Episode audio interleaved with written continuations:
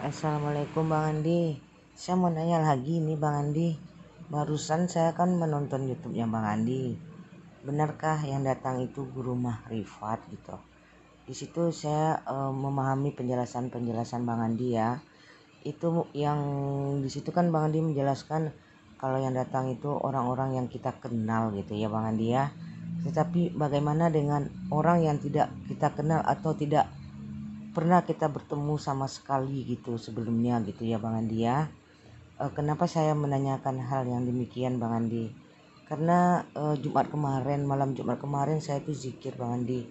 Lagi asyik-asyiknya zikir, itu ada yang datang Bang Andi, e, seorang kiai e, dengan pakaian putih, duduk bersila, berhadapan dengan saya, sorban memakai sorban, sorbannya sobarnya itu dililitkan ke lehernya gitu ya Bang Andi ya. Itu datangnya eh, tidak beberapa lama sebentar lah gitu ya Bang Andi. Jadi setelah saya menyelesaikan zikir saya saya saya, saya, saya bertanya-tanya aja dengan diri saya sendiri gitu Bang Andi.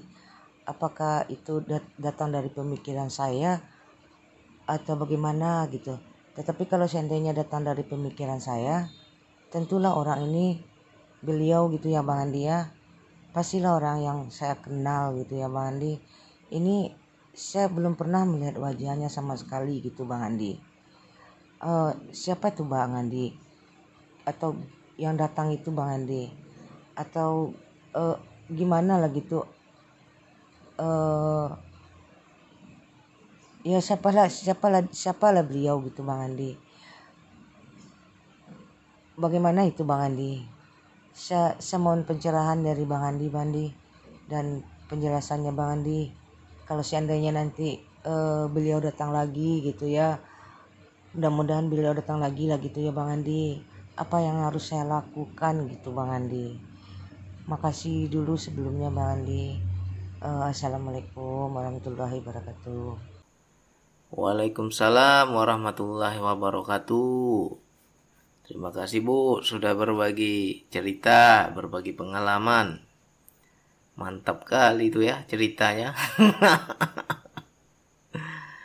Ini banyak dialami atau dijumpai oleh sahabat-sahabat zikir ya, apa pun bentuk zikirnya. Kalau nanti kita ketika berzikir dijumpai seseorang ya kita kan bingung nih ini yang datang siapa ini? Apakah wali Allah? Ya. Apakah guru spiritual? Apakah jin? Apakah setan? Nggak tahu kita. Yang ini yang menjadi harus kita luruskan ini. Ya saya sedikit bercerita sedikit bercerita. Ini sesuai pengalaman ya. Dahulu saya itu senang tentang wali-wali Allah. Kalau udah dengar kisah-kisah para wali, oh senangnya luar biasa itu. Kalau udah dengar ceramah tentang para wali Allah, senang saya. Habis itu saya baca buku, baca majalah, kalau ada menceritakan kisah-kisah para wali, senang sekali. Nah, di saat saya berzikir, ini awal-awal nih, awal-awal mula saya belajar zikir nafas. Begitu saya berzikir, di belakang saya duduk tiga orang berjubah putih. Di samping saya kiri kanan duduk dua orang, berarti sudah lima orang, ya. Habis itu di depan jagain pintu satu orang, berarti ada enam orang. Seolah-olah dia menjaga pintu itu kan, menjaga ruangan tempat saya berzikir itu. Saya di tengah-tengah. Waktu dalam berzikir itu saya bingung ini siapa nih Kenapa mereka memakai baju serba putih ya seolah-olah kayak para kiai lah. Ya pak, seperti orang-orang soleh alim ulama wajahnya berseri tapi nggak nggak jelas wajahnya hanya cahaya saja, ya kan? Akhirnya saya di situ menganggap atau menyangka ini wali Allah ini. Ya. Wah, ada rasa senang, ada rasa takjub, ada rasa pokoknya ya kepingin lagi jumpa itu ah nanti kalau saya zikir mudah-mudahan muncul lagi mereka saya ingin tahu siapa mereka ini ya kan Nah ketika selesai zikir saya bertanya kepada guru saya itu sampai sekarang saya nggak pernah lupa itu pesan guru saya. Jadi saya bilang guru saya seles waktu zikir tadi di dalam pondok itu kan di tempat saya belajar sama guru saya ada sebuah gubuk. Nah gubuk itulah untuk berzikir. Jadi seperti ruangan 4 kali 4 meter lah seperti sebuah kamar tapi gubuk ya. Jadi berzikir di situ sendirian ya. Lalu besoknya saya cerita. Saya tadi malam didatengin. Ada orang berjubah putih. Siapa itu guru? Langsung guru saya sambil senyum sambil ketawa dia ngomong begini. Kenapa kamu gak kenalan? katanya kenapa kamu gak tanya namanya katanya? Ya saya saya abaikan saja guru. Karena kan pesan guru harus harus ke Allah. Abaikan mereka. Oh berarti kamu abaikan. Ya bagus kalau kamu abaikan katanya. Jadi setelah itu kembali lagi lah ke pembicaraan yang lain. Kan terputus itu tentang yang pengalaman saya. Tapi semakin lama saya semakin paham ternyata guru saya itu ngejek saya itu. Kenapa nggak diajak kenalan katanya? Kan ngejek itu sebenarnya. Ya. Jadi berdasarkan pengalaman dan banyak juga teman-teman yang mengalami yang kita jumpai itu membedakan ini hanya apa sugesti pikiran atau memang benar ini petunjuk dari Allah. Ada dua bedanya. Ya yang pertama jelas atau tidak jelas itu aja kalau kita menjumpai sosok seseorang di dalam zikir tapi nggak jelas itu jelas proyeksi pikiran atau sugesti pikiran. Karena kita senang dengan tentang wali-wali Allah, maka itu muncul dia. Jadi pikiran kita yang yang memproyeksi sehingga mewujud. Ya. Dan di situ bisa juga tipu daya setan membuat kita takjub, membuat kita senang, membuat kita menghentikan perjalanan spiritual kita kepada Allah. Ya kan? Apa nggak takjub gitu? Ya. Nah, jadi ada ada dua bedanya. Yang pertama samar atau jelas. Tuh, kalau dia samar bisa benar bisa salah. Tapi kalau udah jelas itu jelas dari Allah. Yang kedua, kita ingat ya. Cerita ini nggak pernah kita lupakan. Kisah itu tidak pernah kita lupakan. Kalau memang kita pernah mengalami akan lengket. Itu tandanya dari Allah. Itu tandanya petunjuk ya bang saya jumpa seseorang di dalam zikir begini begitu nanti suatu saat akan ketemu suatu saat akan ditafsirkan oleh Allah akan dibuktikan dalam kenyataan ya jadi nggak samar-samar tapi kalau kita samar ngelihat wajahnya hanya cahaya aja bang. Nggak nampak bang mukanya siapa. Wajahnya seperti apa saya nggak kenal bang. Ya. Suaranya habis itu ketika ketemu ngapain dia? Apa pesan yang dia sampaikan? Kalau dia hanya menunjukkan dirinya aja nggak ada pesan apa-apa. Berarti kan nggak jelas. Ya. Itu bisa jadi dari proyeksi pikiran kita sendiri. Karena kita senang tentang kisah-kisah para wali begitu kita dalam zikir muncullah itu. Ya. Jadi makanya jangan diminta-minta. Mudah-mudahan ya bang ketemu lagi ya bang. Itu diminta-minta namanya. Nggak boleh. Ya. Nggak akan tuh ketemu lagi tuh. Ya. Karena apa? Itu bukan petunjuk. Kalau petunjuk bisa ketemu lagi. Ya. Bisa ketemu lagi. Yang kedua kalau memang kita itu betul-betul istilahnya apa ya mendapatkan suatu mimpi bertemu sosok seseorang dan kita tidak pernah lupa. Ya. Kita tidak pernah lupa nanti dalam kenyataan akan mewujud. Nah, sedikit saya cerita nih, saya ulang-ulang nih. Mungkin banyak yang belum paham, banyak yang belum tahu asal mula saya belajar zikir nafas. Ya. Jadi dahulu saya itu senang zikirnya itu la ilaha illallah. Pakai napas juga tapi nggak nggak ada yang mengajari saya. Saya nggak ada guru tapi selalu saya lakukan ketika hendak tidur. Ya napas masuk saya sebut la ilaha napas keluar saya sebut illallah. Ya itu terus saya lakukan setiap hendak tidur. Nah ketika saya tidur bermimpi. Ya mimpi masuk ke dalam masjid. Saya duduk di dalam masjid berzikir di dalam masjid. Duduk saya di situ seperti duduk timpu ya. Seperti duduk dalam sholat itu. Saya duduk di situ berzikir. Besok berapa hari kemudian mimpi lagi. Masuk lagi ke masjid yang sama. Saya tanda sampai sekarang ke masjid itu ya.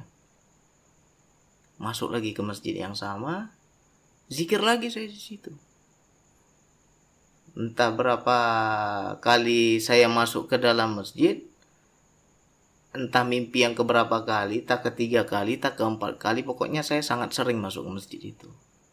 Ya. Lalu saya sholat dua rakaat. Yang terakhir kali mimpi yang terakhir saya sholat dua rakaat. Saya nggak zikir nggak duduk lagi situ. Selesai sholat dua rakaat saya hendak keluar. Tiba-tiba di, di, di pintu luar itu ada sosok seorang bapak-bapak mungkin umur 40 tahun apa 50 tahun lah ya.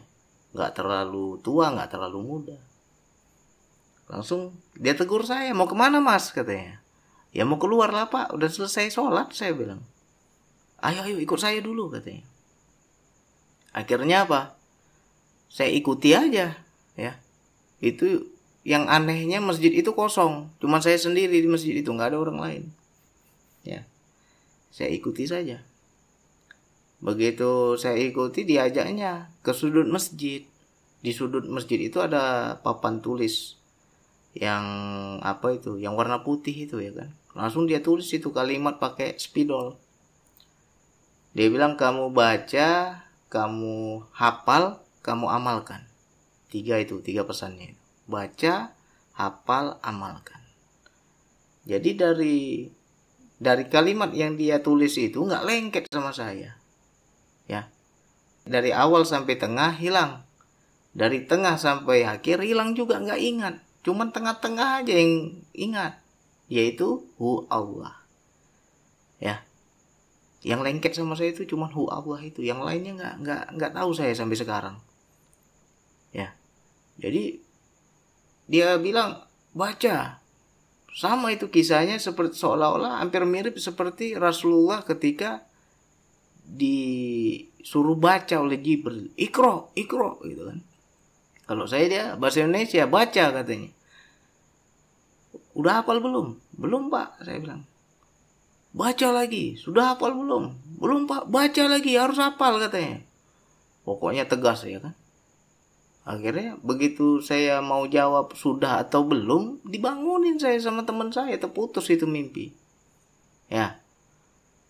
Terputus mimpi itu akhirnya saya sampai sekarang itu nggak pernah lupa itu mimpi itu. Dan wajah yang orang saya jumpai itu tidak pernah lupa. Sosok bapak-bapak yang saya jumpa itu dia pakai baju koko putih, pakai kain sarung putih, seperti orang sembang pergi sembang Jumat lah. Ya, tidak ada gaya-gaya kiai, pokoknya dia pakai baju koko putih, pakai kain sarung, pakai peci, ya kayak, kayak orang pergi sembang Jumat. Biasa aja gayanya. Ya. Akhirnya apa yang terjadi? Dalam 10 tahun saya mencari apa ini makna Allah? Wah Allah ini. Barulah Allah pertemukan dengan orang yang sama ya yang saya jumpai di dalam mimpi itu. Dan itulah yang menjadi guru saya yang mengajarkan zikir nafas Allah ini. Nah itu baru betul petunjuk dari Allah. Karena apa? Satu kita nggak pernah lupa. Yang kedua jelas. Ya. Dan akan menjadi nyata. Kalau kita sosok dalam mimpi, dalam zikir, bang saya ketemu ini, wali ini, wali itu, itu ngayal namanya. Kalau nggak ada pesan ya itu menghayal namanya. Ya, jadi hati-hati nih untuk teman-temanku, saudaraku, sahabatku yang lain. Kalau benar kita menuju kepada Allah, tinggalkan semua. Ya, bahkan Rasulullah pun kalau ketemu sama Rasulullah pasti disuruh kamu lanjutkan jangan ke sini ya kan? Pasti kita disuruh terus. Jangan singgah-singgah. Ya kalau betul kita itu menuju Allah. Ini banyak orang baru ketemu sosok baju putih udah dianggap wali udah takjub. Akhirnya apa? Zikirnya terputus. Ke Allahnya terputus. Jadi hati-hati. Ya. Sedangkan kita apa berjumpa sosok yang kita kenal ya. Jin bisa menyerupai setan bisa menyerupai ya. Bisa menjelma menyerupai sosok yang kita kenal. Itu pun kita harus hati-hati. Kita lihat dulu nih pesannya apa nih? Misalkan kita kenal seorang soleh kita kenal seorang wali kita tahu wajahnya tahu orangnya seperti apa dalam zikir muncul dia. Itu nggak jangan dibilang langsung wali. Kita cerna lagi ini apa nih arahnya? Ke mana nih arahnya? Yang dia suruh nih ke mana arahnya ini? Ya. Kalau arahnya nyeleneh ya setan. Ya. Kalau arahnya bagus terima. Ya. Simpan. Jadikan itu sebagai rasa syukur kita. Ya kalau memang Allah anugerahkan berjumpa wali-wali Allah dan di situ ada pesan yang sangat bagus terima. Ya jalani di kehidupan kita. Pakai nggak apa-apa. Pakai nasihatnya. Kalau memang itu jelas. Tapi kalau ketemu duduk di depan kita habis itu hanya diam aja nggak jelas. Terus kita lihat wajahnya bercahaya kita kira wali. Ya karena setan pun bisa menyerupai jadi hati-hati ya biasanya teman-teman yang seperti ini karena senang tentang kewalian. Karena saya dulu begitu, awal-awal begitu. Ya, ketika saya sudah mulai apa, udah nggak ada lagi ketemu ini, ketemu itu, eh macam-macam lah dulu. Ya, ada yang duduk ikut berzikir juga di samping saya. Ya, saya kira dulu jin itu, woi ada jin pengikut ini, kodam ini, dampingi saya. Biasalah kita baru-baru belajar nggak paham ya kan? Duduk pertama ada dua orang di belakang. Wah ini nampaknya makhluk goib ini ngikut saya ini. Senang dia sama saya misalnya. Itu prasangka kita itu. Habis itu besok zikir lagi wih tambah rame yang ngikut di belakang. Ya itu awal-awal saya anggap itu jin itu saya anggap wah ini jin muslim ini ngikut zikir juga dia nih saya anggap begitu Ternyata bukan ke situ arahnya. Ya. Setelah sekian tahun mengamalkan zikir nafas, rupanya itu adalah orang-orang yang mengikuti YouTube saya, ya. Orang mengikuti YouTube saya akhirnya ikut berdn juga seperti saya, ya itulah maknanya di belakang saya itu ada makmum ikut berzikir juga. Ya. Jadi arahnya jelas, kita bisa mentafsirkan. Kita paham. Ketika Allah kasih tahu tuh paham kita. Memang mungkin di awal-awal kita salah tafsir. Tapi semakin dalam nanti akan semakin jelas semakin paham. Tapi kalau kita dikasih sesuatu nampak ini nampak itu kita nggak paham nggak bisa tafsirkan. Kita nggak ngerti maknanya apa.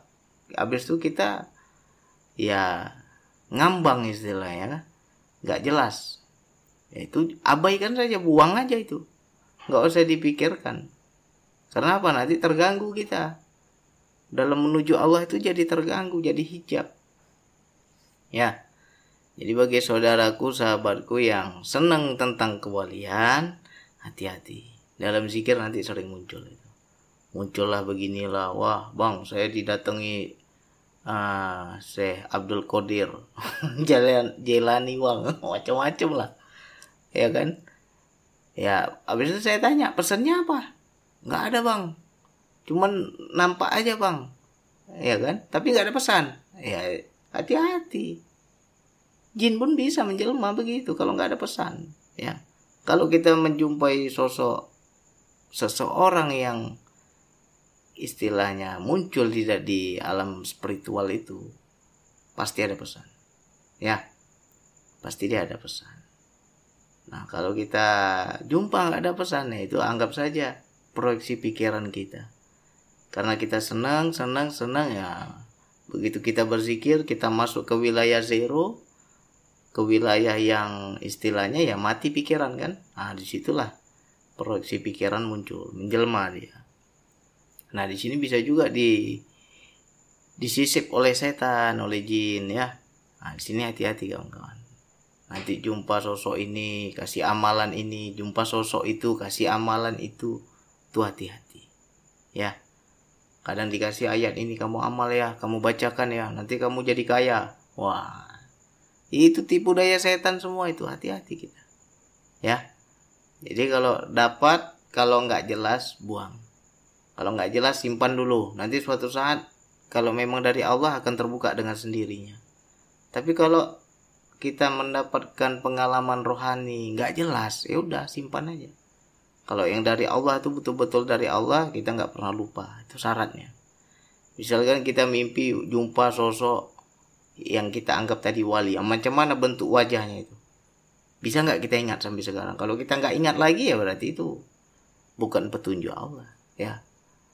Kalau kita ingat wajahnya seperti apa? Ya macam saya lah. Saya dalam masjid itu jumpa sosok yang menuntun saya memberikan amalan hu Allah Begitu saya 10 tahun pencarian, ketemu gurunya. Dan wajahnya sama seperti di mimpi. Nah itu jelas berarti dari Allah. Ya. Mudah-mudahan ini bisa dipahami bagi saudaraku, sahabatku. Hati-hati ya.